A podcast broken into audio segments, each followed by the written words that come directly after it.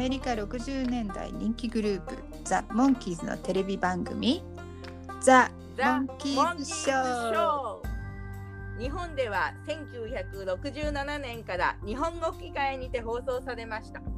その後1980年の再放送を見てファンになった。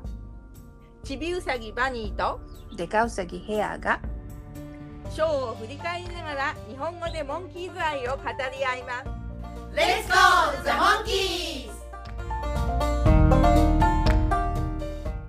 レッツゴーザ・モンキーズポッドキャストへようこそ。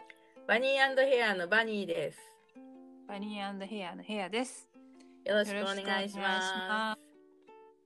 前回のペットの話ペットはダメよの話についてなんですけど、えー、私の声の弾み方が半端なくて、えーと、バニさんと話せて嬉しいのが聞こえます。あありがとうございます。私も嬉しいわ。嬉しいわ。嬉しいわ。そう、ピンクも最初の方が絶好調で、まあ今も絶好調なんだけど、うん、あの、とってもうるさかったんですけど、でも、なんか私たちも素人なりにもお話がまあまあになってきたなとまた自画自賛しています。いいですね。最近ね、日本のワイドショーとかは、コロナ対策として司会の人ともう一人二人ぐらいがスタジオにいて、後のコメンテーターが別の場所から映像と音声で参加するっていうパターンが多いんですけど、やっぱりコメンテーターにコメントを求めてる時の司会者の相づちっていうのはやっぱり多くなってると思うんですよね、見ててね。そうだから同じところで話をするのとやっぱり状況が違うんだからもうね、うん、私たちみたいに ニュージーランドと日本の二元中継で、またお互いの顔も見えない状況での相づちは仕方がないなっていうふうに自分を 慰めています。なんか「あああああ」ってそう「分かる分かる」っていうシーンとかがあるよね。うんうん、そう見てると「あそうだよねこういうことやっぱあるんだ」っていう。そう、うん、まあ私たちは時代の先取りって感じですかね。まあそうですね。うん、だんだですね。はい。だんだ。はい。ではそれでは今回の制作記録を紹介していきましょう。えっと、日本語のタイトルははい、スイート16です。いいですね。はい、言語版のタイトルよりいいと思います。私は今回。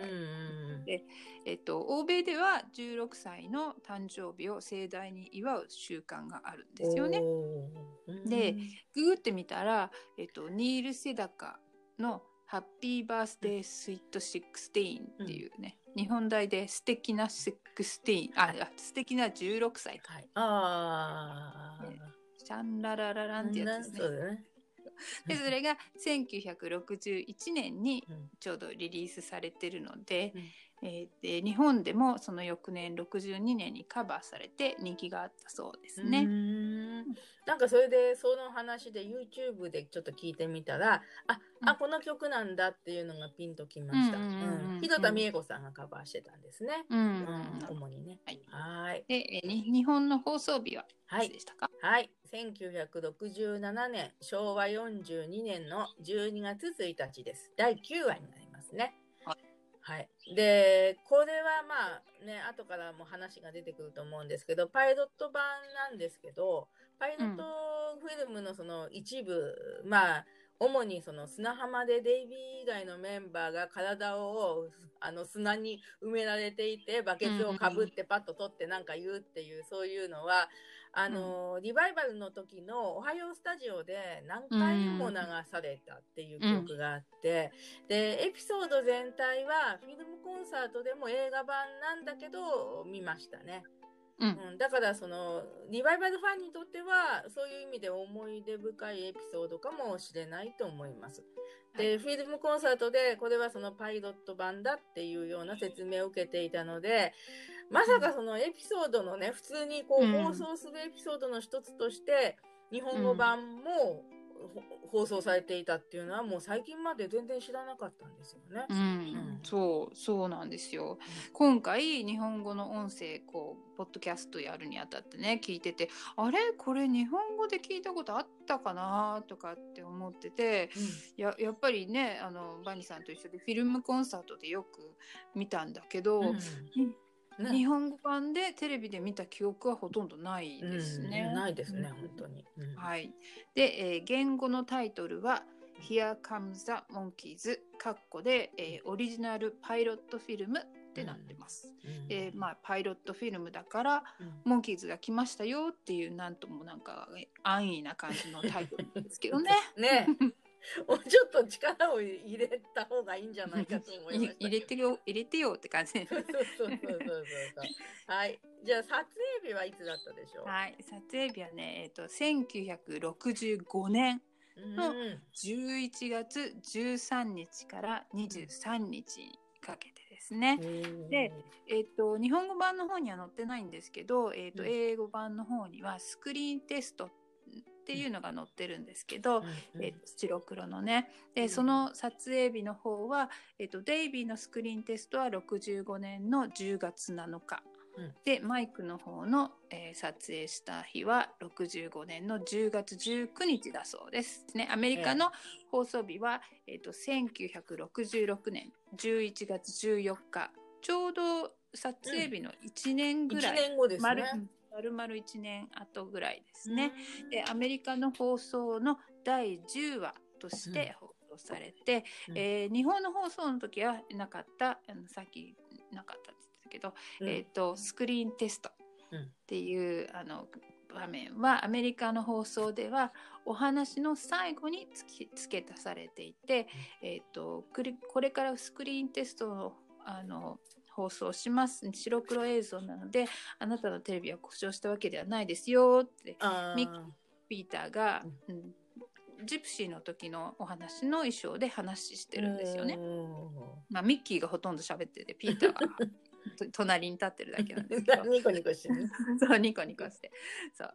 で、その時ジプシーの話の衣装を着てたんで、そのジプシーの話を撮影したのはいつかなと思って調べたら、えっ、ー、と、10月25日から27日に撮ってるんですよね。ってことは、この放送された10月10、11月14日のちょ、うん、2、3週間前に、うん、この、これから放送しますよっていうところのカットが撮られてるってことは、うん、その頃まあ、パイロットをどういうふうに編集していくのか考えてでこの時にこのカットを取っとこうって言って撮ったのかなってうん、そういうなんかね、えー、放送が始まってもうしばらくちょっと視聴者の様子を伺ってからパイロットを放送するかどうかちょっと考えてたのかもしれないなっていう予想が、はい、いますね。はい、で、えーと今回出てくる曲挿入歌の方は、えーと、自由になりたいの早いバージョン、うん、とあとレコードと同じスローのバージョン、うん、バラードバージョンね。はい、でそれと,、えーと、ダンスを続けよう、はい、レッツダンスなんですね。うん。うんで、えーと、NBC の再放送は、えー、1967年の8月7日にあったんですけれども、はい、その時は、えーと、バラードバージョンの方の「自由になりたいが」えーと、灰色の影に変えて放送されてるそうです。うんうん、そうですねあの日本語版を見たら、その、えっ、ー、と、灰色の影を放送してると、はい、と同じ版でしたね。あとはね、えっ、ー、と、本編の最後に、まあ、今、スクリーンテストのね、デイビーとマイクのが、うん、まあ、あの、アメリカとか言語版では入ったっていうことだったんですけども、うん、日本ではそれの代わりに、デイドリームビリーバーのビデオがつきます。はい、でレインボールームのあのいつものあの有名なミュージックビデオがつくんですけども、うん、それをこうずっと見てるとねその「スイート16」の本編のなんかデビュー前の、うん、なんとなくちょっと素人っぽい感じの表情とかあと、うん、それはそれでこう見てでそのすぐ間髪入れずにデイドリームのね、あの、たった2年後ぐらいなのにね、芸能界に30年ぐらいいそうなベテランっぽさの あるそういうあのミュージックビデオが出てくるとうわーななんかね面白いんですよね。うわーって思って。すごい対比だよね。うんうんうんうんそうってことは、うん、えっ、ー、とフィルムコンサートとかで、えー、あのスクリーンテストのシーンを見てない人とかは、うん、YouTube が出るまでスクリーンテストを見たことがなかったのかなとかって思ったんですよね。ああそうなんだ。フィルコン、うん、フィルムコンサートでスクリーンテスト見て見てたことがありました？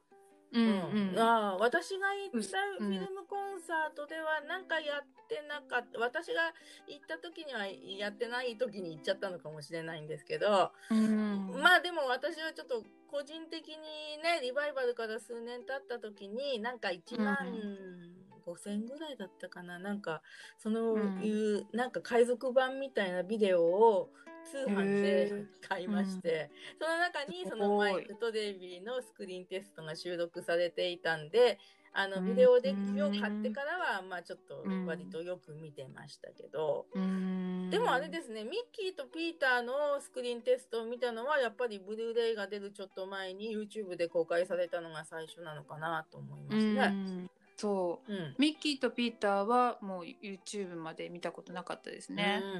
うん、うん、そう。フィルムコンサートはね私も記憶が怪しいんですけど、うん、でもなんとなくねマイクが奥の戸棚を開けて「あー!」とかって叫ぶのシーンがすごく印象に残ってるんですけどね。うん、だけど、えっと、はい、CBS と ABC の再放送はこのお話に関しては、うん、えっと、作成記録のサイトで見たところ、えっと、バーの酔っ払いのおじさんがいるため放送されなかったっていう記録が入りました。うん、そうなると、うん、他にもね何話かよ酔った人のお話があるんで。酔っ払い出てきますよねよくね。それも放送されてなかったのかなってまあおいおい検証していきましょう。はい、はい、わ、はい、かりました。で、えっ、ー、と日本語版のそのスイート16は、えー、はい、レーザーディスクには入っていませんでした。ああ、なるほど。ね、はい。はい。はい。で、脚本家の方は、はい、えっ、ー、と、台本書いたのは、えっ、ー、と、ポール・マザースキーさんと、ラリー・タッカーさんという人で、うん、えっ、と、このお話は、えっ、と、スクリーンテストの時のオーディション、スクリーンテストっていうのはオーディションの方が、うん、まだモンキーズの4人が決まる前の時に、うん、えっと、いろんなこう人の組み合わせで演じてたのをこうやってる映像が YouTube で見れるんですけど、はい、でそれを見てるとまあそれと同じ台本を使ってるんですよね今回の話は。まあ、全部が全部じゃないけど一部こう、そのお話の流れの一部だなっていうシーンを、えっと、演じてるんですけどその頃に台本をこの2人が作ってたとしたら、うん、まだこう新最終審査に残る4人っていうのの性格とかは全然考慮されてない感じで脚本作ってるんだなって思いましたね。うん、うん、そうですね。それはあの見ててわかります。うん、はい。はい。で、えー、演出の方はマイク・エリオットさんという方がやっていらっしゃってて、うん、えーと、うん、このマイク・エリオットさんは主にコマーシャルの演出をしてたらしいですね。うん、なんかケロックとかヤドレの、うん、コマーシャルの演出もされてたっていう話ですね。うんえー、BGM の方は、えーと、いつものシチュー・フィリップさんではなくて、うん、えーと、アリン・ファーガソンさんという方が担当しているそうですね。で、えちょっと調べたらシチューさんシチュー・フィリップスさん私の好きな、うん、えー、彼が、えー、担当していないお話は、全部で58話中3話あって今回のパイロット版のお話と,、えーと、日本の放送の40話目の「あークレイジー」の話とあと,、えーと、日本放送49話目の「素晴らしきパリのお話」の3話はうん、シチューさんじゃないそうですね。あ、なるほど。はい。撮影現場の話ですけれども、はい、えっとザデルコロナドホテルサンディエゴですね、はい、えー、サンディエゴにあるそのザ・デル・コロナドホテルというなんかね、えー、名前のホテルがあって、えー、マリリン・モンローが出てた、はい、えっとお「お熱いのがお好き」っていう題名の映画、はいうん、1959年に放映されてた映画らしいんですけど、はい、それの撮影のロケーションとしても有名なところだったそうですね。ねなんか歴史ある美しいホテルなんでしょうね。はい、ね。でえっと自由になりたいところの遊園地のシーンは、うん、えっと、同じくサンディエゴのベルモントパークという、うん、えー、遊園地で撮影されたそうで、はい、えっと、この話をしてた時に、えっと、ありがたいことにこのロケ地に行ったことがある、実際にね行ったことがあるという方のお話を聞くことができました。はい、というのもいつもお世話になっている赤いマラカスさんの、うん、まあ、通称アッカマの仲間の方なんですけど、うん、えーと、まずホテルと、えー、遊園地に2018年6月の初めに行かれた、うん、えーと、ますみさんにお話を伺いました。はいでちょっとまあ私がちょっと変わってあの読まさせていただくんですけど、はい、まずそのますみさん遊園地のその入り口のキリーランドって書いてあった門はもうなくって土台だけが残っていました。うん、ででメリーゴーランドはさすがに当時の馬はなくて新しいものでした。でも鏡とか装飾は当時の写真と比べると同じに見えました。でバーを行ったり来たりのホテルはすごく古いけど素敵なところで確かマリリン・モンローとか有名な人も泊まっていると、えー、写真がたくさん、えー、展示されていましたということです。うんでホテルに入ってすぐにバーがあったような記憶があってで、うん、えー、デイビーが気に入っていたキンキラのエレベーターっていうのがあるんですね。うん、ねで行った時はお姉さんが運転ますしてくれてたんだけれども当時は自分で動かしてたようで、うん、そこがデイビーが気に入ったということだったそうです。はい、でホテルから出て少し歩くとビーチがあってそこがモンキーズが、えー、撮影に使ったビーチだと教わりました。あの、バケツかぶってるところもそうなんですかね。多分ね。ね。で、ホテルがあるのは島。島で、全体的にお金持ちのリゾートの場所のようなところでした。で、湿度がなくて、日が差しているのに結構寒くってクーラーいらないみたいでした。帰りの飛行機に乗る時だったか、日本の日本の方でサンディエゴに住む方とお話ししましたけれども、えー、いつもそんなに暑くはないということだったんですね。うん、はい。で、以上がますみさんの感想で、あと、えー、はい、ありがとうございます。で、あとね、ご家族で2012年の7月初めにサンディエゴに行かれたマサエさんのお話では、うん、昼間は湿度は低いけど真夏の暑さで、夜になるとジャケットが必要な時もありましたよと。で、撮影場所のデルコのなど、うん、高級避暑地なんですね。にも、うん、ホテルにも行って、あ、そういうとこなんだ。避暑地がデルコロナドっていう名前で、うん、で、あの、ホテルも散策して、まあ、モンキーズのエピソードを知らなかったので、有名なクラシックエレベーターは見るだけでしたって、それはデイビーが好きだったっていうエレベーターですよね、うんうん、きっとね。でしょうね。で、ね、で、えっ、ー、と、上階の場にも行かずと、本当に残念だったけれども、でも素敵な思い出深い場所ですと。で、ホテルの外庭にまで続くカフェは数えきれないパラソルがあって、優雅にお茶している、えー、観光客で埋め尽くされていました。という貴重な、ね、ね話、はい、伺いました。ね、それから、えー、もう一方、えーと、ペンネームがメリー・サンドラさん。はい。いい名前ですね。いい名前ですね。メリー、I love you ですね。はい。で、えー、彼女は、えーと、2018年6月マイクとミッキーのショーを見に行った時に、このパイロット版ロケ地として有名なサンディエゴに行ってきました。ということで、えっ、ー、と、はい、アナハイムっていうところからアムトラックね、うん、電車に乗って、うん、えー、アメリカで初の汽車旅で、えー、サンディエゴに到着。おね、並走する車に追い越されるぐらいのスピードでゆっくりだったみたいですね。でビーチ沿いを走るので景色も楽しめました。でパイロット版の撮影されたホテルデルコロナドは、えー、豪華なビクトリア朝のビーチリゾートホテル。ね、豪華だけど格式ばってなくてハワイのホテルの雰囲気に近いかなっておっしゃってて、えーと、特にマリリン・モンローやっぱりね、えー、映画撮影したことで有名で滞在していた多くの著名人の写真が飾ってありました。しかし残念ながらモンキーズはなかったそうですね。で、えーと、モンキーズが追いかけっこするバーとか、えー、階段は今もありましたよ。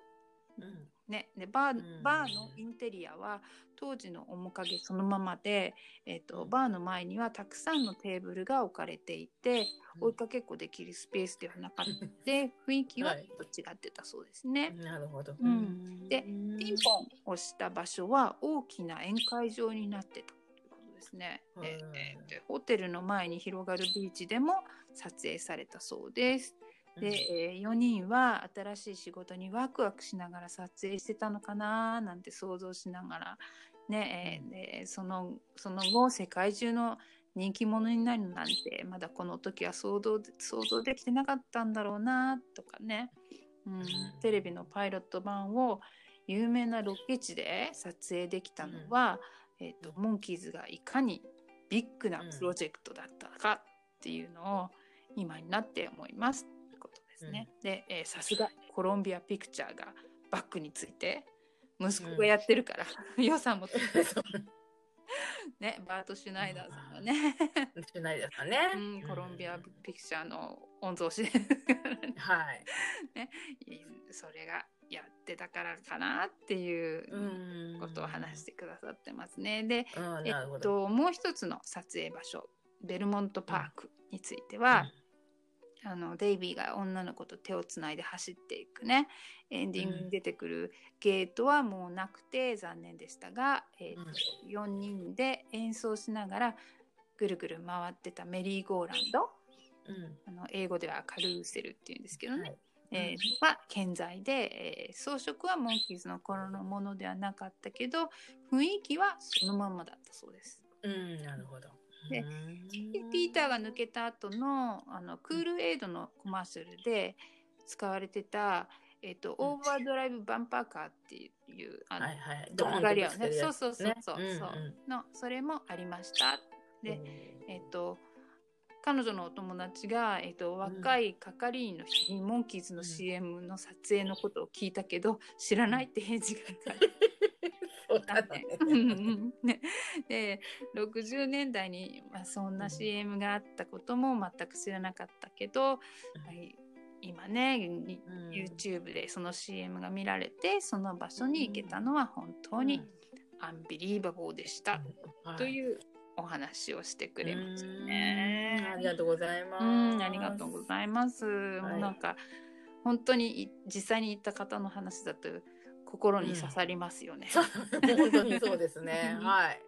でちょうどこのタイミングであのフェイスブックとかでも見てたら、うん、このベルモント遊園地ベルモントパークで、クールエイドのコマーシャルの撮影の時の写真とかが出てきて、うん、あうん、なななん。てタイミングがいいんだと 全然知らない人のアップしてた写真だったんですけどね。あーへえ、うん、また、ね、あの見たいです。フェイス。フェイスブックのページにあげますね。はい、とはい、今回お話をいただいた方からもたくさん写真をいただいてるので、うん、それもあのフェイスブックの方で上げさせてい。ただこうと思います。はい、ありがとうございました。はい、はい、どうもありがとうございました。はいでは、えーと、制作記録のあともうちょっとあるんだけど、えっ、ー、と、うん、今回調べたところには、えっ、ー、と、モンキーズのね、えっ、ー、と、名前の候補が載ってて、はい、へえと思ったんですけど、うん、なんかでもあんまり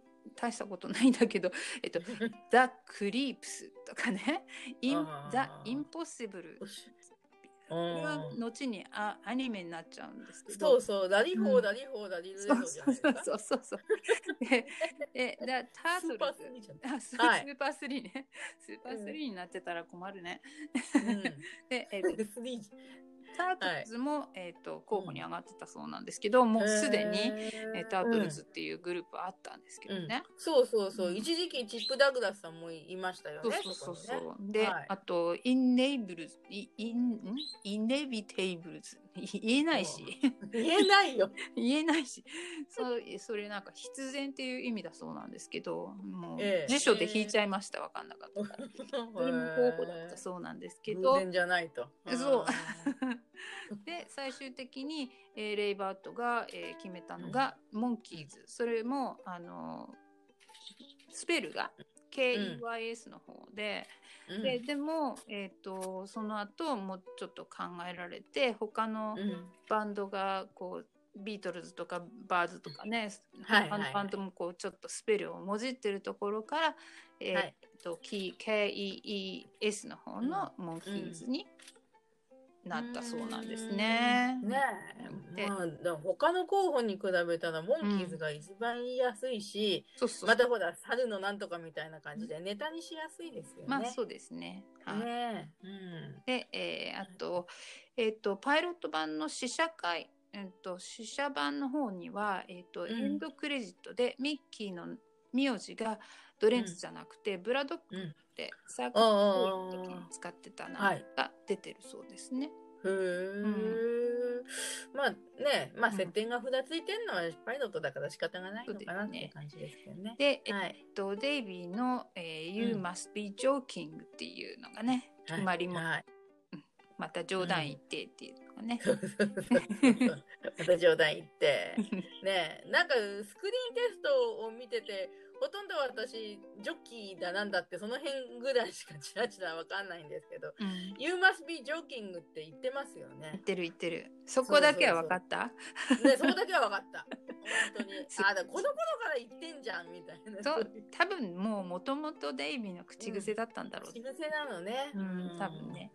で、えー、っと、まあ、パイロットっていうことでね、は初めての試写で、はい、試写会の方で、うん、えー、っと、最低レートを出して、えっと、ボブ・ラフェルソンの方が、えっと、2日間かけてスクリーンテスト、うん、さっき言ってたねデイビッドのスクリーンテストを始まりの方につけて、パイロットをもう一度試写したら、えっと、やっと許可が下りて、えー、32話放送できますよっていう許可が出たそうですね。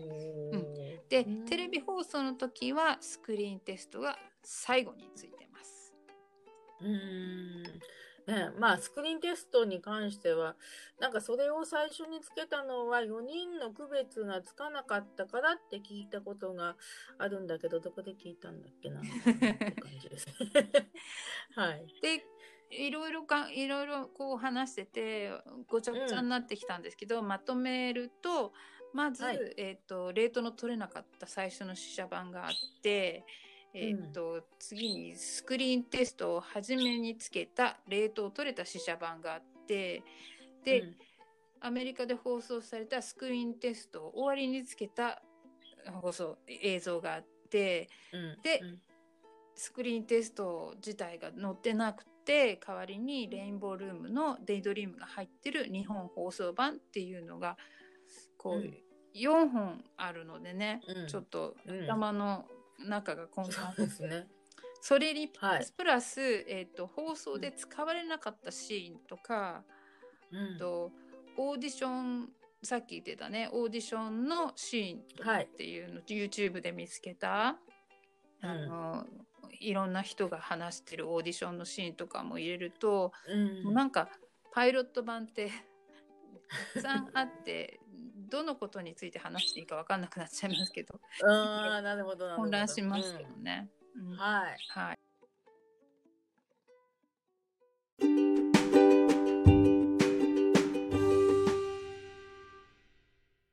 それではここからショーのお話に沿って語り合っていきましょう。はい、エピソード9。はい、Sweet 16。はい、まず街頭インタビューのシーンから始まります。はい。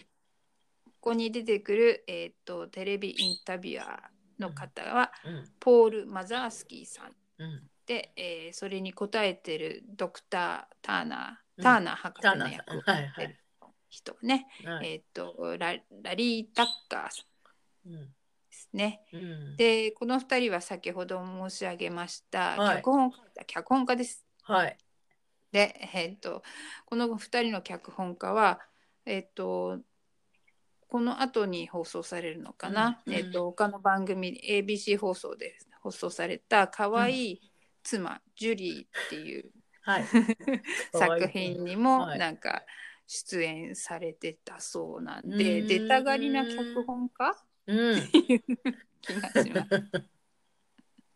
最初に出てくるものね。そういきなり。いきなりね。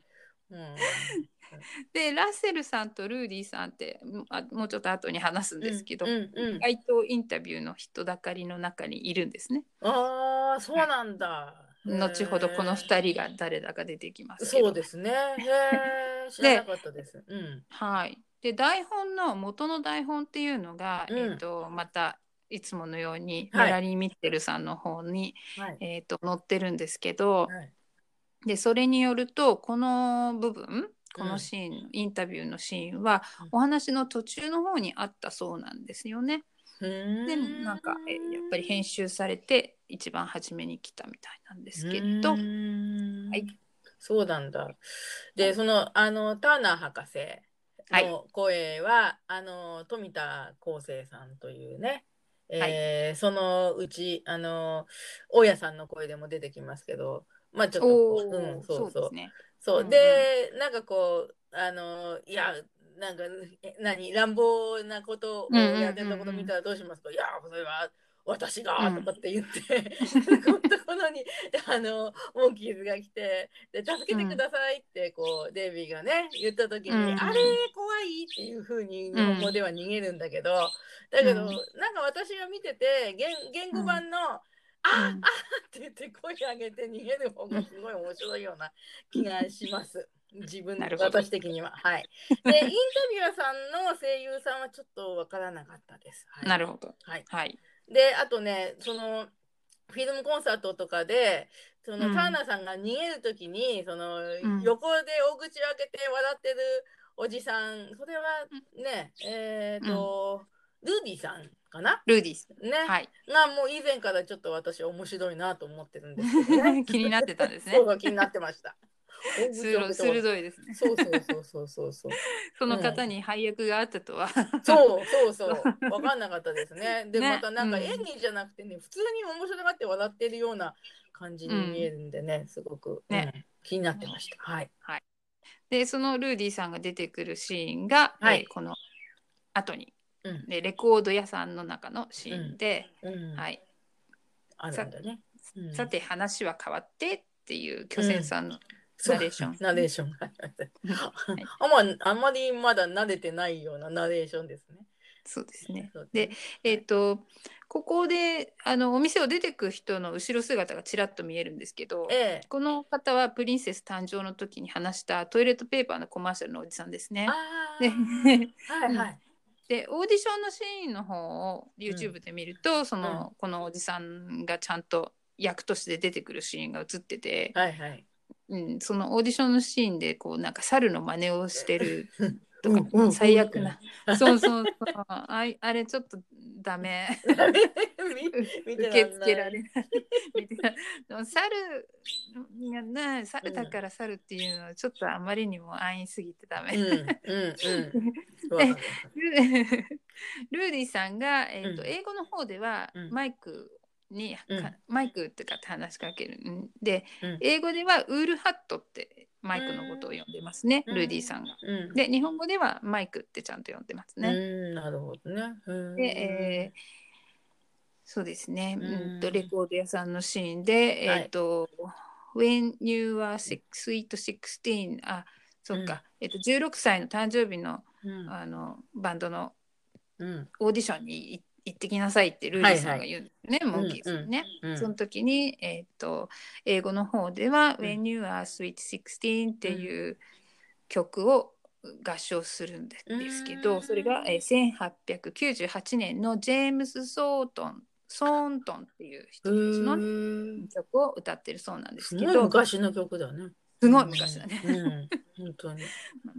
えっと、日本語の方では、はい。えっと1966年うん。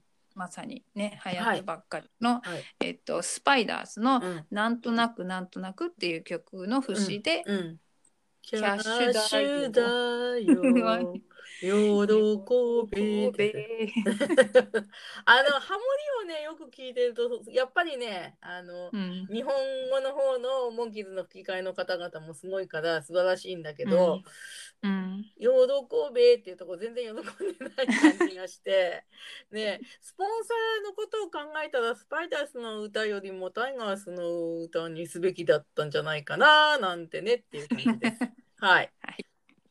でこのところで、えールーディさんの役をやってる方ははい。ビング・ラッセルさんっていう方で、うん。えっと、モンキーズのマネージャー的存在として、えっと、レギュラー出演する予定だったそうなんですよね。で、えっと、ビートルズの,、うん。あのマネージャーのブライアン・エプスタインがうんレコードショップのオーナーっていう、うん、話から、うん、それをもじって、うんこのルーディさんもレコードショップのオーナーっていうこう意識してる感じを出してるみたいだったんですけどね。ああそうなんだ。ね、でもまあ本編ではねマネージャーさんがいなくなっちゃったけど、マネージャーがいたらちょっとつまらないと思ったのかな。うん。うん。多分ねなんかうん。マネージャー、こう仕事がないのはマネージャーが頑張って営業に行かなかったからだって思うかもしれないですよね。そうそうそうそう。それにあのマネージャーがいたらモンキーマンとかにはなれないでしょうねきっとね。うん。やっぱりね大人の管理下に置かれるとあの羽目を外すことができないですよね。はい、うん。その通りだと思います。でこのビンさんビングさんは、うん。えっ、と役者さんのカート・ラッセルさんのお父さんでありまして、でまあボナンザとかね、うん。あの荒野の七人うん。マグニフィシエント・うんセブンっていううん。かなり有名な西部劇、うん。でこの荒野の七人っていうのは調べたらうん。あの黒澤明の七人の侍が原案になってる、うん。すごいですね。ね。ねえ、世界の黒沢さんすごいね。そういうのに出てたそうですね。うんなるほど。はい、でその方の声は多分なんですけど狭間道夫さんっていう方で、はい多分、うん、ちょっと自信ないけどでも言葉の端々にそうかなっていう感じがあるんですけど、はい。で狭間さんはねそれ以降あのもっとこう有名な声優さんになりましてシルベスタ・スタローンとか、ディーン・マーティンとか、アルパチーノとか、まあそのお三人とかもうそれその他にもたくさん担当してるあの俳優さんはいたみたいなんですけども、どっちかっていうとやっぱりかっこいい主役の声を担当されてることが多かったようですね。うんはい。なるほど。はい。はい。で、えーオーディションに行くモンキーズうん、が乗ってる車がね、はい。あのウッディステーションワゴンっていうね、なん か大きい見るからに木っていう感じの。そうそうそう。うんなんか誰かがマクドナルドみたいな。色がね、黄色と赤のね。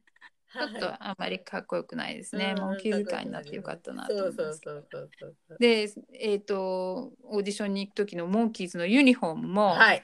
こうちょっとソニーシェールを思わせるような、うん。あの毛毛皮のベスト？はいはい、毛皮のベストですね。ね でなんとなくす誰かが「スター・ウォーズ」のハンソロが真似したとかって言ってたりとか、そうなんだ。ねえ、ジョージ・ルーカスがモンキーズのパイロットフィルムを見てたとかっていう、そういう感じですね、そういう話。それだとしたらすごいよねす。ごいすごいすごいすごい。で オーディションに行った時に、はいえー、とカカントリークラブで演奏してたのが、うん。えー、とスベン・ヘルストルームザ・スウェディッシュ・リズム・キングスっていう。ね、長い、長い名前。バンドが最初に演奏してます。はい。でその人たちが演奏してたのが「ん。Good Night Sweetheart Good Night」っていう曲なんですけど、うん。その曲は、えー、とスパニエルズっていうグループが1954年に、えー演奏してヒットした曲だそうですね実際にえ、え、じゃあ、あの、あの、演奏してたおじさんたちは本職なんだ。ああの人たちは、えうん。役で役でやって。あ、でもでまあ、ちゃんとご自分で演奏してる感じスパニエルズは別のバン別のドバンドね。ああ、なるほど、なるほど。そうはーい。デイビーのお目目キラキラシーンはい。で、はいはい。ベネッサちゃんはい、ベネッサちゃん出てきますね。はい、ベネッサちゃんの誕生日を迎える、えーベネッサちゃんの役をやってる方は、い。ロビン・ミランさんという方で、うん。1949年の1月生まれなので、うん。撮影の65年11月は16歳、ああ、16。うんね。うん。それで、えー、とちなみにその時デイビーは19歳、ですね。えー彼女はその後パートリッジファミリーとかにも出演されていろいろうんな、えー役をやってたそうですあね。なるほど以外にもね。ううんん。はいそう。で、えっ、と、彼女のベネッサの声優は増山英子さんと言いまして、あのー一番有名なのはルパン三世の峰不二子の声ですね。ルパンって感じ。そう。うんで、ちょっと、あのールね、峰不二子さんはお色気たっぷりみたいな感じで、ベネッサちん。ゃんは、あのね、16歳なりの、えーうんそういう声を出していらっしゃると思います。はいはい。若い若い時の 10,、うん10代の時の峰不二子だって感じですあね。なるほど。はい。はいはい。でえーっと 彼ら人間ほど進化しとらんっていうあのおベネッサお父さんがねお父さん お父さんが言いますね。ひどいこと言いますけどね。はいはいえっとはい。そのミスター・ラッセルベネッサさんのお父さんの役を演じてらっしゃる方は、リチャード・セント・ジョンさんという方ですね。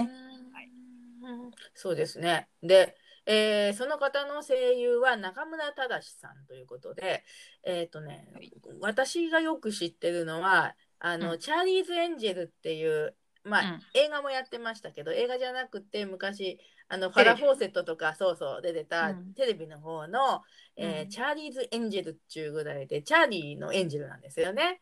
で、そうんうん。のチャーリーさんの声を、えーとうん。中村忠さんがやってて、まあ、それはどういう、あの役柄かというと、えーそのうん。チャーリーズ・エンジェルのね、エンジェルさんたちに声だけで命令する姿が見えない探偵事務所の所長という、そういう設定になっていました。はい、はい。かっこいい声ですよね。そうそうそうそう。ね。ねこうマイクにね、あれは、ミノートって言ったかな、日本語では。うん、みみのみだよね。うんおちょうだいって言われたのに、あの弦を上げてしまうというデイビーがいまして、ねビヨーンって。ビヨーンって言ってね。でわ笑ってるから確信犯なんでしょうね、あれはね。そうするとマイクが「カモン!」って言って、で、うん。高校時代このあのパイロットフィルムで「カモン!」を聞いたんだけどカモンの意味が分かんなかったんですけど、うん、なんとなく、うん。なえでもなんとなくわかるかなっていう。あ今使わないか？今の若者。はカモン使わないか？分かんない。わかんない。本当？ねだってほら高校とか中学とかで「あのカモン!」っていうのは「おいで」っていう意味しか知らないから、うん、うん。だからこれはちょっと呆れちゃってるんですか、そうそうそうそう。そう、ね。うん。うん。うん。そんな感じかな、ですね。前日本語は出てこないですけど、はい。はい。でその時に、えーじ早いバージョンの「自由になりたい」がかかります、そうですね。えー、とパイロットの試写会ではまだモンキーズのの録音されてた曲がなかったので、うんえー、と作曲家のボイスハートの、えーデモテープがここで流されてたそうです。はい。ね。まああの個人的にそのボイスハートのこうちょっとじゃんじゃんじゃじゃじゃんみたいな、ロックバージョンの自由になりたいも好きでした。なるほど、うんうんなんかねみんなで合唱してる感じでいいそうですよ。そうそう。うんうん、はい。で、えーテレビ放送用に、えー、と後から曲の音声や映像を差し替えてあるんで、うん。えー、とここのところにはミッキーのパートとデイビーのパートが混ざっている、うん感じの、えーうん。曲が入ってます。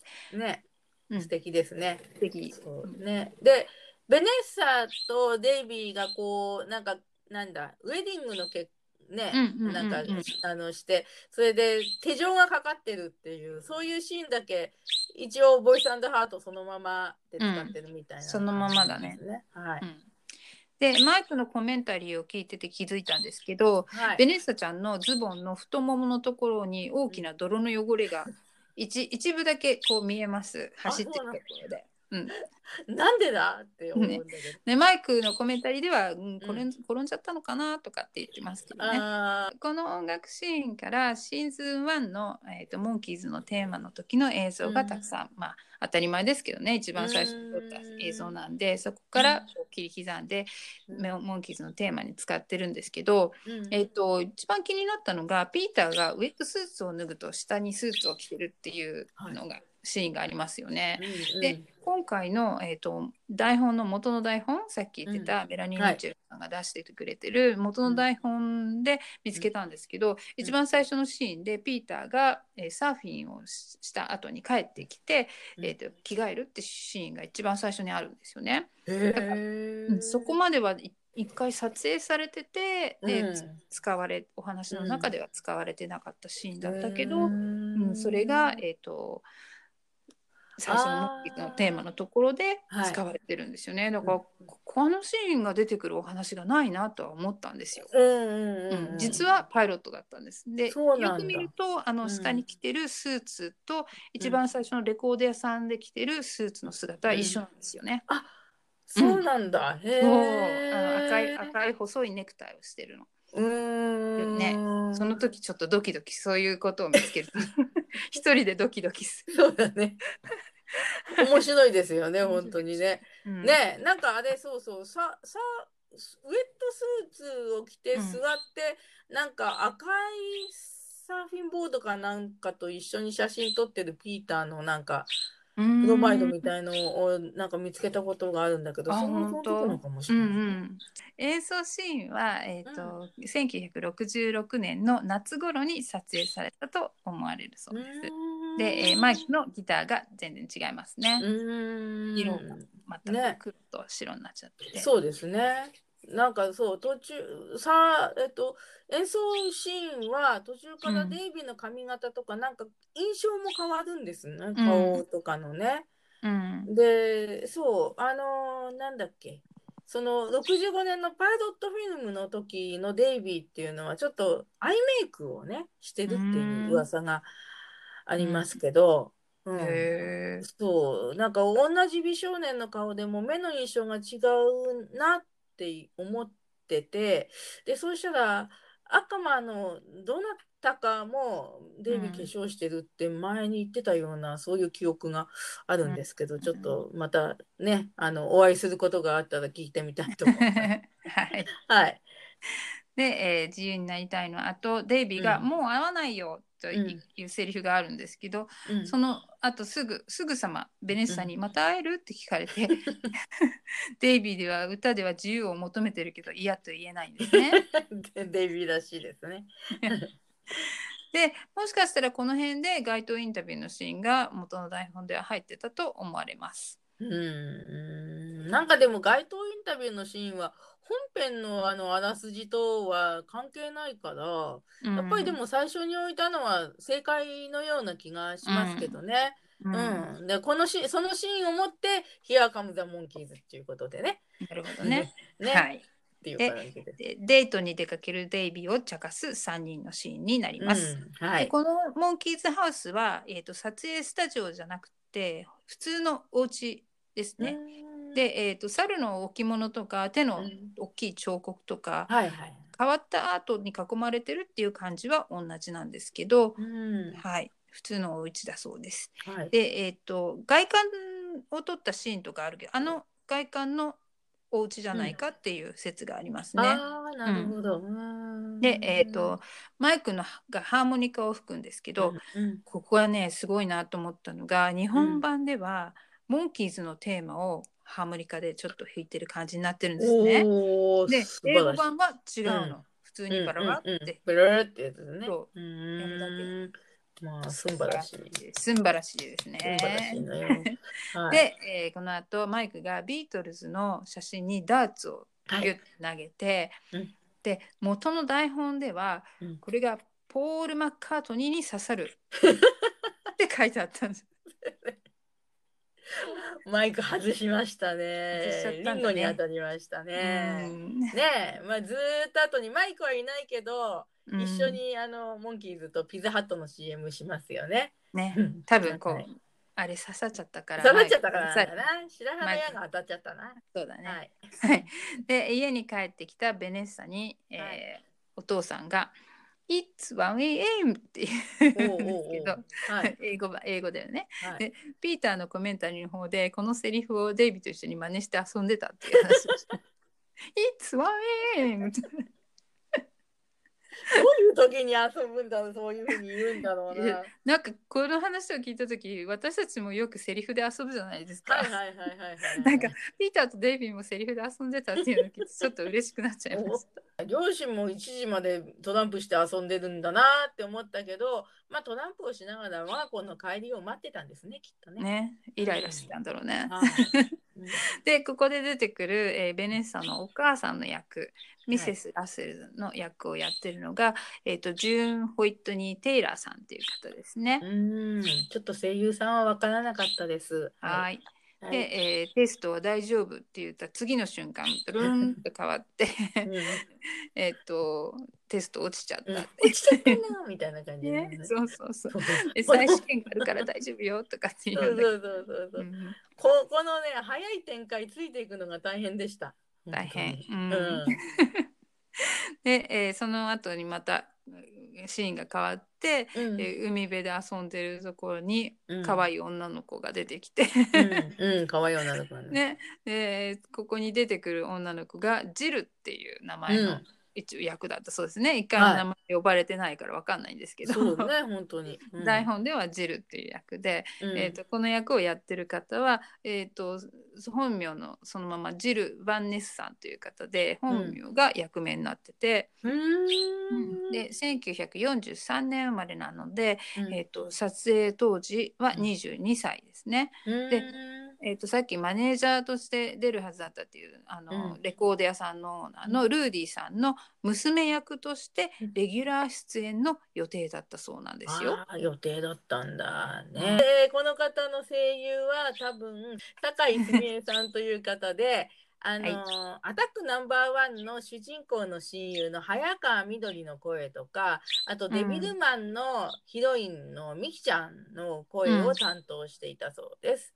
でそれ以降は声優さんよりも俳優としてドラマ出演が多いとかっていうことが書いてありました。で噂の刑事、トミーとマスにも出演したことがあるそうですよヘアさん。ありがとうございます。好きなんだよトね。ミトミトミトマト大好きですね。ね。ね。はい。でまあちなみになんですけどもう少し後のエピソードにはアタックナンバーワンの主役の相原梢の声も出てきますのでどうぞお楽しみに、どういうはい楽しみ。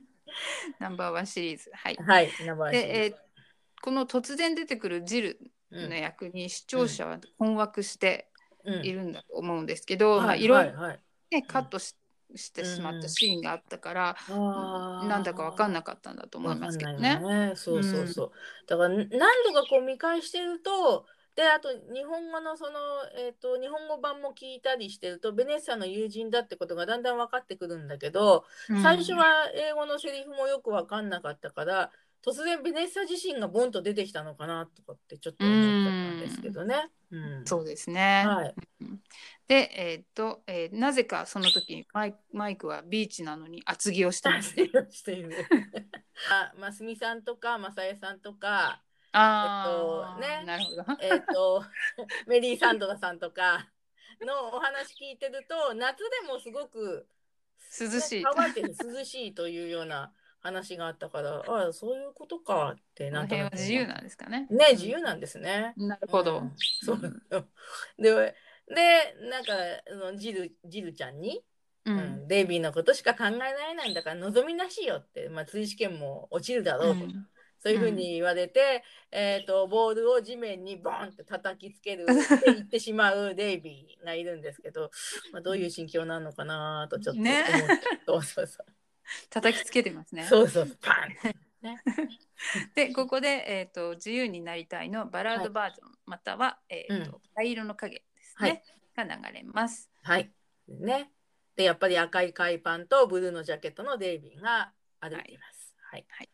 でビーチハウスに、えー上がっていって、うんオーディションここねオーディションのシーンとして動画が残されてる、さっきも言ってた、うんえっと、4人が決まる前にはい。撮影したシーンが見れるんですけど、うん。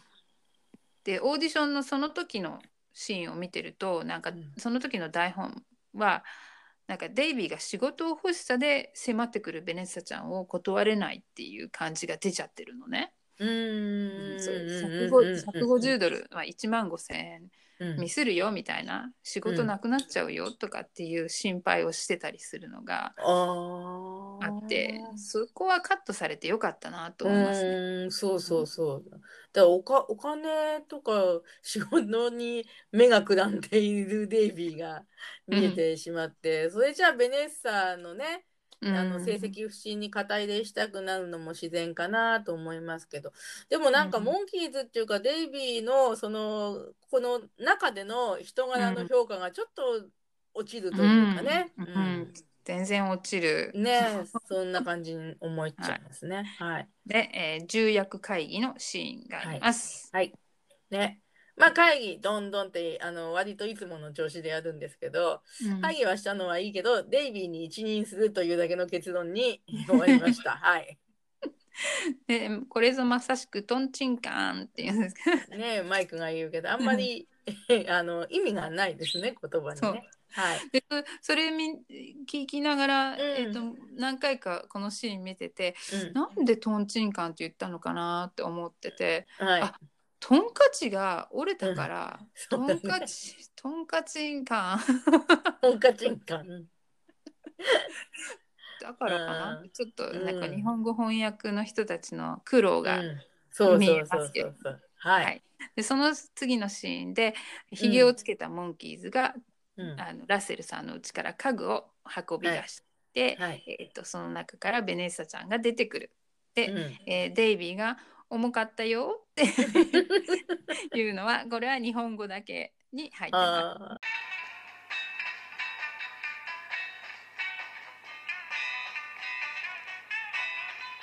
あエピソード後半戦に参りましょう。はいララッセルさんがルーディさんのところに相談しに行きます。うん娘がいなくなっちゃったんだよ。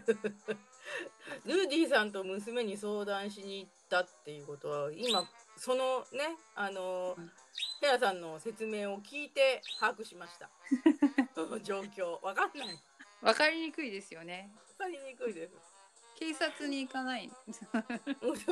いなくなっちゃった。で、えーっと海で遊びながら勉強を手伝うモンキーズ。うんはいそしてそのあの有名なあのバケツを3人がかぶっててパッとこう取ると なんとかは何年っていうそういうのが始まるんです。ね、で昔から思ってたんですけどあの長身の3人の体が入るだけの砂を掘るのってすごい大変だったと思います。はいよ、横に寝てるんだろうけどね。そう横に寝てるんだろうけどねうん、でも寝てるように見せないよ。なかなか大変だったでしょうね。うんで、えーその次のシーンが、はいえっと公園ではい歴史的決闘シーンを再現するかはいごとくに、はい銃を撃つ場面立が出てきますね。ちょっと怖いですね。怖いですね。ね、で後にも出てくるけど銃を撃つ場面がちょっと多いですねこれね。モンキーズ全体的に銃多いですよね。そうですね。ううんん、話どっかのポッドキャストでも言ってました。あ本当に。まあ、この年代だからっていうのもあるのかな西部劇とかも頻繁にやってた時代だったあんでね、そうだね。うん西部劇とかだったらそう仕方がないのかな。よくわかんないんだけどその辺その流れが。が来てるんだと思いますうけどね、ん。でもうベネッサちゃんなんか大喜びしてるね でラッセルさんが、えー来ますはいはい。で、あ来たぞ逃げろみたいな感じで逃げながらまだ年表の話ね問題を言ってますねデイビーがね。はいでつおかげでつ追試が満点になる。はい。ね。そうそうそう。で、ベネッサちゃんが、モンキーのおかげでって言ったから、そうそうそうそう、べ勉強しすぎたのねって先生が心配しますね。その先生がもう次の場面ではパーティーでラッセルさんに話してるんですよね。話してるんですね。そう。そう。私よりも教え方がうまいですわってそうかなそういうことはね、うん。先生であなた。親に言っちゃダメだよね。そうそうそうそう。ダメだね。そう。で守衛に追い返されるモンキーズがうん。次の場面で出てくるんですけど、はい。えーはい。その時の守衛の役をやってる方はジョー・うん。ヒギンズさんというう方で。ん。そうこのおじさんはねどっかで見たことあるなと思って見てたらあザ・プリンスのっていうところ素晴らしい。ご名答ですね。やったー。うん、そうだったのかなと思って確認したら、ね、本当に一緒でした。あそうですか。よかったよかった、はい、声優さんは？わかんないです。すみません。はい。で、えー日本語では、えーとうん。マイクが、うん。その守衛さんに「おじさん血圧上がるよ」って言うんですけどうん。この場面英語では「You are evil」ってって言ってるんですよね、うん。もうなんかうん。せっかくし一生懸命仕事してる守衛さん頼まれたことを やってるだけなのにもう悪魔呼ばわりされて かわいそうなんですけど。で、本その後モンキーズが来ないって言ってベネッサが泣き出してうんね。ついでに母親も泣き出すんですよね。お前までみたいな感じで、ね、そうそうそう。そうそうこういうギャグはね面白いと思いますは。私はこのお話の中で一番笑いましたね多分。これが一番。これここが一番です。でもこのお母さんの可愛い演技にもううん。とろけました。まあ確かにはい で、えー、とその後私忍び込むモンキーズと追っかけっこのシーンですね、もううんうんバーの酔っ払いさっきのねお話にも聞いた、あのバーのシーンたくさん出てくるんですけど、はい。で、えーラッセルさんにバーの酔っ払いが「お前飲みすぎだぞ」とかっていうシーンがあったりとか、で ウェイターの人があのバーにぶつかってしまってこう落としてね、うん。そうね。落としてしまって、その人のはい。ウェイターの人が着てるのも赤い上着ですね。赤い上着ですね。もうやっぱりウェーターとかそういう人はうん。赤い上着でよく出てきますね。もうおねなじみですね。赤い上着は。はい。で、えー、とカードルームっていうねトランプはい。お部屋に入っていきますけど。はい。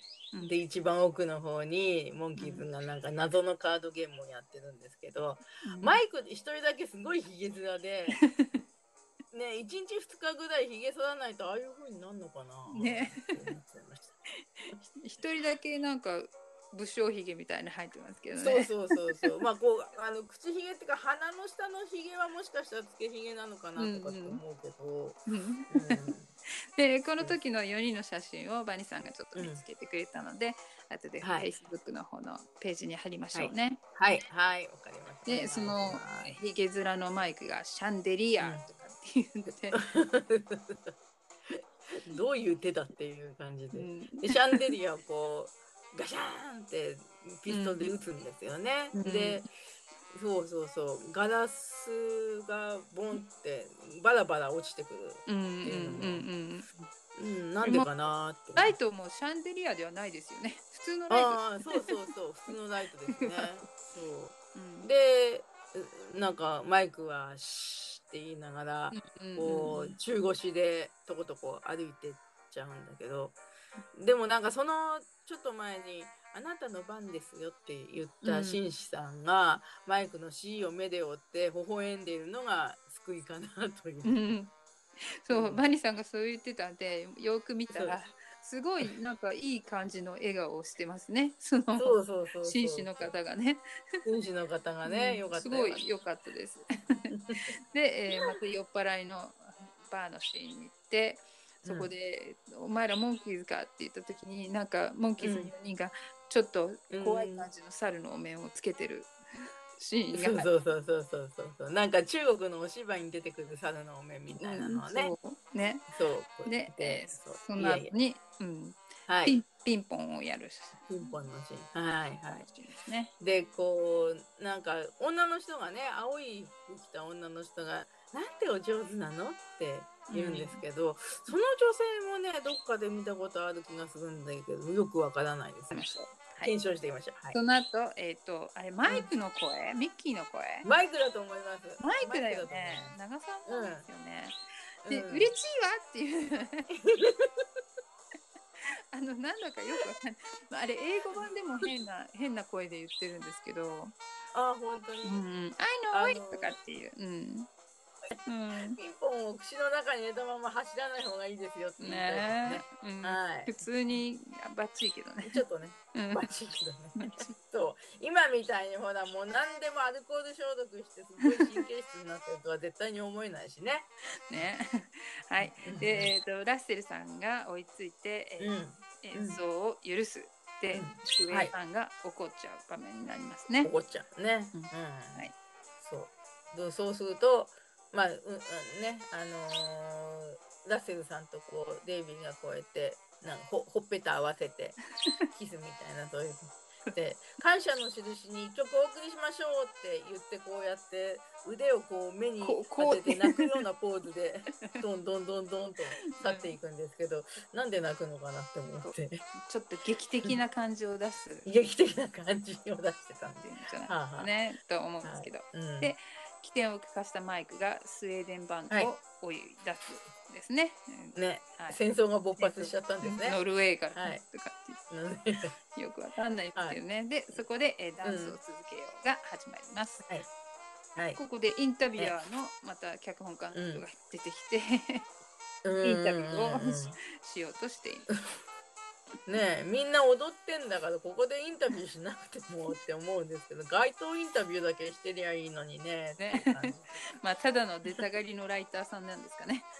じねえ本当だよねで、ここでもう一人のライターさんのタ,、ッカー博士とおばあちゃんが踊ってますけれども、えっとねえ。元の脚本、元の台本ではこの二人はは結婚した体になってるそうなんですよね。そう、それがわかんないよね。わかんない。ねえ。すごすぎる。こじつけすぎ。ねそうそうそうそう。だって博士なんて脚本家がね、うん出たいために作ったようなキャラクターに見えるのうに、ん、そんな跳躍の人にそんな設定作ってどうするんだっていうそういう感じそう道を渡ったのがきっかけで結そうそうそう。結婚するんですよね。結婚しちゃった そうもう。お金取られてんだよ、そう。で脚本家二人揃って出たがりなんですよね。でベネッサはというともう他の男の子と仲良くしてますね。ね。うん。なんかね、うん。で、えーうんデイビーがまたキラキラのお目目。ではい。女性と一緒にキラキラお目目。はい。なんでこの人って思ったりするんですけどね、まあこれがね、うん。なんと言っていいかとてもいいタイミングでね、えっとうんうん、私のよく聞いてるテキサ,、はい。テキサスプレーリーチキンっていうポッドキャストがあってそのうん番組で、昨日アップされたばっかりなんですけどこのはい、この今回この最後でキラキラ目になる髪の長いうん。女性の方は、えっと、ジャン・フリーマンさんという方でうん。その方のインタビューがあったんですよね。へでー聞いてみるとやっぱり彼女は、えっと、彼女の友達の親が業界の人だったらしくてそのうん。つながりでいろんな、あの役をやってるらしいんですけどちょい役みたいなねああいううん。エキストラとかたくさん出てたそうなんですよね。へー。でスターハントの時にも、あのうん。彼女も出てたみたいなんですけどね。あといろいろうんあとうんとこれがグループサウンドさんの時の踊りのシーンとかスパイの時も出てたって言ってたかな？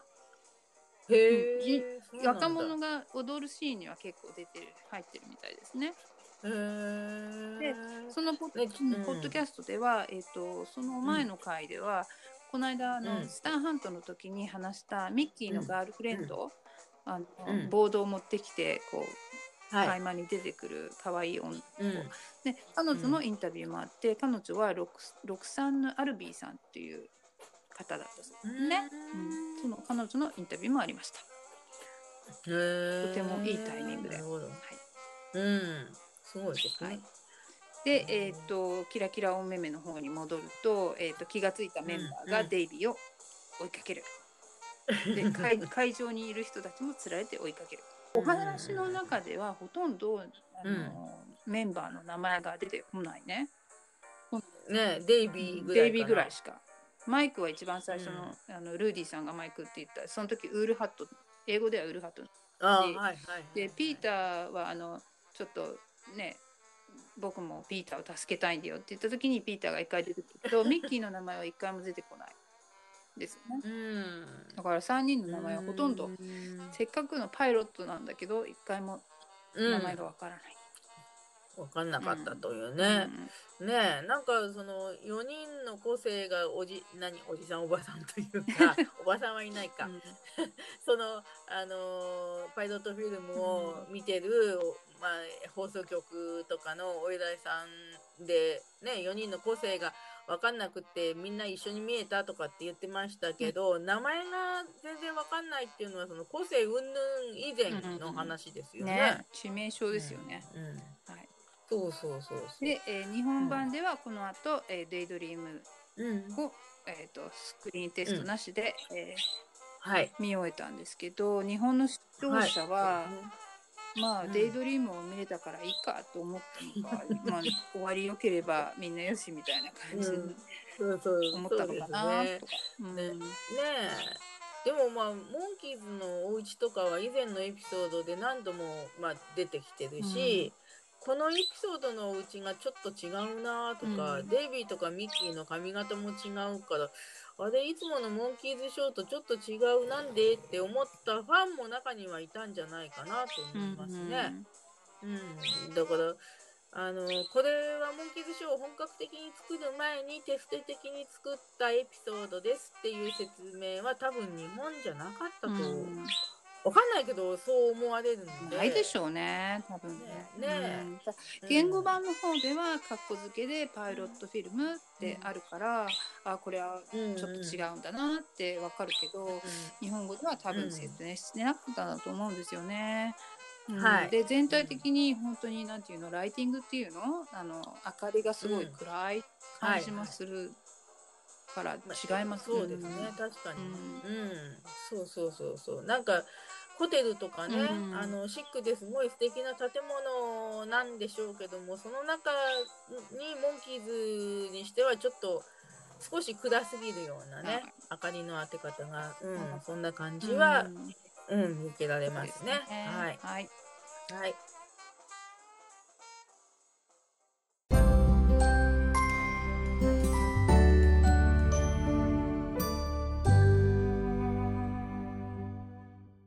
今回日本の放送9話目が終わりました。はい。ツイート16はいかがでしたか、はい。まあね、ゼルチとか他のポッドキャストでも言ってるんですけど、スクリーンテストの方がお話よりいいって言ってますね。うん、でそうですねマイクが言っていた、どこで言ってたのかわかんないんですけど、音声で、うん、えっと、パイロットのモンキーズは、うん、ジェークスって言うんですけど J-E-R-K っていう、はい、自分勝手な若者若若造に、うん、こうモンキーズの、ね、4人が描かれてるって言ってますね。まあそうかもしれない。うん、よく言ったマイク。そうですよね。ねせっかくルーディさんが仕事の話してるのに嫌そうにしてたりとか、うん、主演に理解したりとか、うん、ちょっと若者像がちょっとネガティブな方に出てる感じが見受けられると思いました。なるほどね。うん。まあ本編の中では女の子の勉強の手伝いをしたりして、ロングヘアでも気持ちの良い常識的な若者たちっていう印象をつけたかった部分もあるかもしれないですけど、うん、もっと細かい言動が自分勝手だとそっちの方が印象に残っちゃうかもしれないですもんね。うん。うん、パイロットフィルムなんて、そのテレビ局のね、辛口の、関係者とか、もしかしたらスポンサーになりうるような偉い方々も見てるのかもしれないから、まあ、あら探し屋さんばっかりなんでしょうね、きっとね。うん。まあね、その、それに、こう、本編に比べて、スクリーンテストの2人っていうのが、うん、なんともなんか素直で、ウィットに富んでて、うん、うん。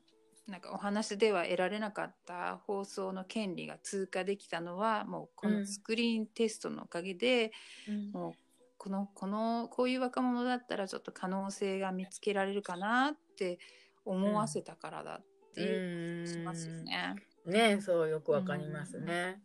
そうだよ。モンキーズショー的お芝居をつけるんだったら、まあ、そこでは後から言ってる話だからどうとでも言えるっていうのもあるんでしょうけど、もっと違うストーリーがあったかなとも思うんですが、うん、まあ、プロデューサーたちは、あの、ビートルズに対抗できるようなドラマバンドを作るって言いながらも、その辺の具体的な全体像っていうのはまだ自分たちでもイメージできてない雰囲気だったのかなと思いましたね。うん、うん、まあでもこのパイロットとスクリーンテストで現れた、まあ、モンキーズのメンバーの個性みたいなものをこう程よくブレンドさせたのがその後のモンキーズショーなんだと思えば、まあ、まずパイロットのようなね叩き台の物語を作ってみる必要っていうのはやっぱりあったのかなとも思いますけど。うん、深いねなるほど。ね、まあね土台がないとね。うん、そう土台がないと分かんないね。うん。でまあねマイクあ今回のねお話にはマイクとピーターのコメンタリーっていうのもあるんですけれども、はい、あんまり話できなかったんですけど、そのコメンタリーの中ですごく印象的だったことだけちょっとお話ししますと,、えーと、はい、マイクのミッキーの声に対する話をしてて、すごく、ミッキーの声はモンキーズにシグニチャーっていう、うん、なんていうの、シグニチャーと署名っていうんだけど、なんか、うんうんうん、モンキーズをにシグニチャーを与えたっていうね、なんかすごい叩いてるんですよね。うん、もう本当にボイスハートの声もいいけど、それをミッキーが歌うことによって、うん、すごくモンキーズらしさが出たっていう話をしてるのが、マイクを聞いた時はすごいなんか、ああ、すごいなって思ったのと、ピーターの方のコメンタリーでは、このホテルこの撮影現場のホテルで、パーティーの会場のシーンがありますよね。そこのところで、はい、あの楽器があったからあの撮影の合間とかに、うん、ピーターがミッキーにこういうあのリズムを取るんだよって教えてでジョニー・ビー・グッドを演奏した時に、うん、なん。か周りにいたエキストラの若者たちとかがもうみんなで踊り出したっていう話を、コメンタリーでした時にもうそこでもうモンキーズが、うん、バンドとしてのモンキーズが誕生してるって感じ。なんちょっと想像してしまって、うわーって思った、ピーターのコメンタリーを聞いてたのを、はい。うん、思い出しますね、うん。そういった意味では、この、なんていうの、お話云々よりもこのサンディエゴのこの素敵な歴史的なホテルに泊まって、泊まりがけで、このスタッフとかエキストラとかね、大勢で行って、でモンキーズとかこうスタッフの結束を固めるっていう役割を、この回パイロット版は果たしてるんじゃないかなって思いましたね。うん、そうですね。確かに。深いですね。ありがとうございます。もう熱くなりますね、パイロットに。パイロットを語る。そうですね、本当にね。はい、まあ、これが始まりですからね、うん、モンキーさん、はい。すべて、すべてはここから始まったって感じだね。うんうん、はい。では、えー、次回のお知らせに参りましょう。はい。エピソード10、10ですね。はい、えー、ね。日本放送第10話目が、はい、グッバイデイビーグッバイデイビー。はい。デイビーが亡くなった時にね、2012年にこのお話のシーンが結構 Facebook で取り上げられたりしてたのを思い出しますね。もうそれから8年経っちゃってるんですね。そうなんですね。うん、グッバイデイビーもね、あの、リバイバルの当初では私は見ていなかったストーリーなんで、うんまたあのどっちかっていうと大人の目で見ることになると思いますけれども。なるほど、はい、はい、私もあんまり印象が、うん、薄いっていう感じの作品なんですけどでも好きな作品ではありますね。うん、で、はい、えー、またデイビー推しっていう感じですけどね。そうね。本当ここ数週間ひたすらデイビー推しで。ね。うんはい。あの、この、グッバイデイビーは私もね、あの、何回か見ていいエピソードだったと思うんだけど、うん、ただなぜデイビーばっかりこの毎週毎週押していくのかって、ここまで来るとちょ、ちょっと疑問が湧いてくる部分もあります。はい。はい、では、はい、それでは次回エピソード10、10でお会いしましょう。はいはい。せーの。の Let's go the monkey!